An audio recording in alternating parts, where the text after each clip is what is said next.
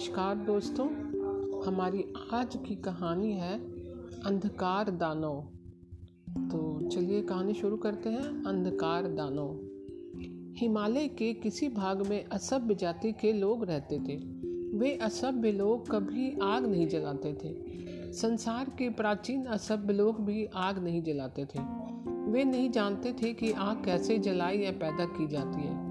वे लोग सूखी मछलियाँ खाकर पेट भर लेते थे। खाना पकाते नहीं थे। धूप से गर्मा लेते या सुखा लिया करते थे। सायकाल अंधेरा फैलने से पहले ही वे सो जाया करते थे और सूर्य के उदय के साथ जाग उठते थे। इस प्रकार उन्हें भौतिक अंधेरे में घूमने फिरने का अवसर नहीं मिलता था। वह जानते ही ना थे कि अंधकार भी कोई चीज़ होती है। उस स्थल के निकट एक बहुत बड़ी गुफा थी। वे असभ्य लोग समझते थे कि उनके कुछ अत्यंत पूज्य पूर्वज उस गुफा में रहा करते थे। वास्तव में उन लोगों के कुछ पूर्वज इस अंधेरी गुफा में घुसे थे और इसके अंदर दलदल में फंसकर मर गए थे। संभवतः गुफा के अंदर की दीवारों के आगे बढ़े हुए पत्थरों के कोनों से सिर फुड़वाकर प्राणों से हाथ धो धो बैठे थे। वे असभ्य लोग इस गुफा को बहुत पवित्र स्थान मानते थे। परंतु चूँकि उन्हें अंधेरे में से कभी वास्ता नहीं पड़ा था। इसलिए गुफा के अंदर का अंधकार उनके निकट एक भीषण महाकाय दानव था, जिससे वे छुटकारा पाना चाहते थे। यह बात बड़ी बेहुदा तथा मूर्खतापूर्ण जान पड़ती है।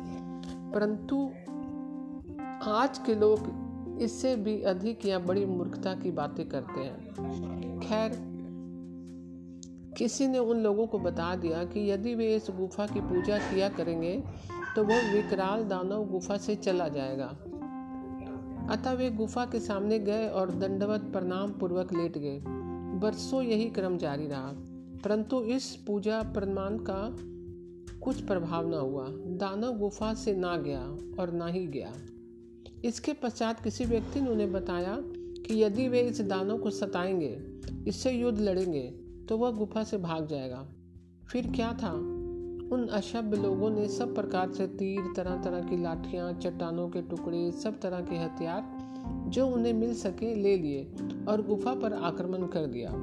गुफा के अंदर तीरों की झड़ी लगा दी और लाठियों से अंधेरे को रुई की भांति धुन डालने के लिए प्रहार पर प्रहार प्रहार पर प्रहार किए। परंतु अंधकार टस से मस न हुआ। जो क्या त्यों डटा रहा, वह कहीं ना गया। एक अन्य व्यक्ति ने सलाह दी, अनशन करो अनशन। तुम्हारे अनशन से दानव चला जाएगा।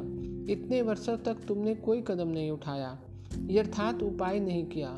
आवश्यकता है अनशन की। बस अनशन करो। बेचारे अशभ लोगों ने अनशन किया। निरंतर अनशन। अनशन द्वारा बलिदान किए। परंतु अंधकार ना गया।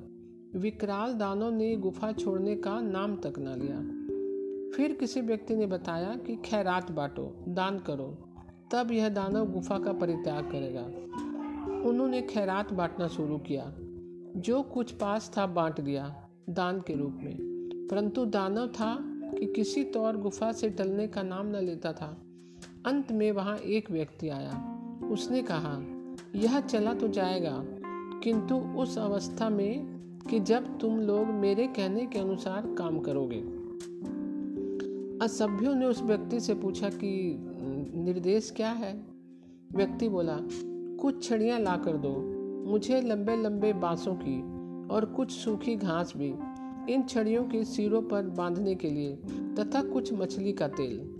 फिर उसने उन लोगों से कहा, कुछ तिनके या चिथड़े या अन्य कोई वस्तु भी जलाने के लिए संग्रह करो। उस व्यक्ति ने चिथड़े घास फूस आदि को बाँस की छड़ियों के सिरों पर बाँध लिया। और मछली का तेल उन बंधे सिरों पर डाल दिया। इसके पश्चात उसने चुंबक पत्थर के ऊपर एक अन्य पत्थर के टुकड़े का प्रहार करके चिंगारी पैदा की और उनसे बाँस की छड़ियों के सिरों में बंधे घास फूस या चित्रों को आग लगा दी। इस प्रकार आग पैदा कर ली गई और यह दृश्य उन असभ्य लोगों के लिए बहुत ही अनोखा था क्योंकि यह पहला अवसर था कि उन्होंने आग देखी थी। इसके बाद उस व्यक्ति ने उन लोगों से कहा कि वे उन बाँस की छड़ियों को जिनके सिरे जल रहे हैं, उनको हाथों में उठा लें और गुफा के भीतर भाग कर जाएँ तथा इन मसालों के द्वारा दानों के कानों से पकड़कर गुफा से बाहर घसीट लाएँ। यदि वह अंधकार दानव उन्हें मिल जाए तो उसे छोड़े नहीं।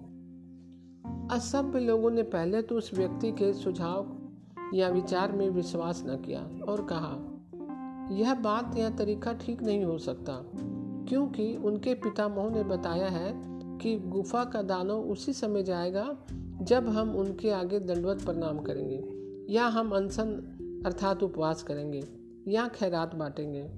और ये सब उपाय हम कर चुके हैं, कई वर्षों से करते चले आ रहे हैं, लेकिन दानों ने आज तक गुफा को छोड़ा नहीं है। और अब उन्होंने कहा यह व्यक्ति अजनबी है अपरिचित है। निश्चय यह कोई ठीक सलाह नहीं दे सकता, ठीक ठीक उपाय नहीं बता सकता। इसकी सलाह व्यर्थ है। हमें इसकी बात को नहीं सुनना चाहिए। उन्होंने आग बुझा दी। परंतु उनमें से कुछ ऐसे व्यक्ति भी थे, जिनके मन में पक्षपात या विरोध नहीं था।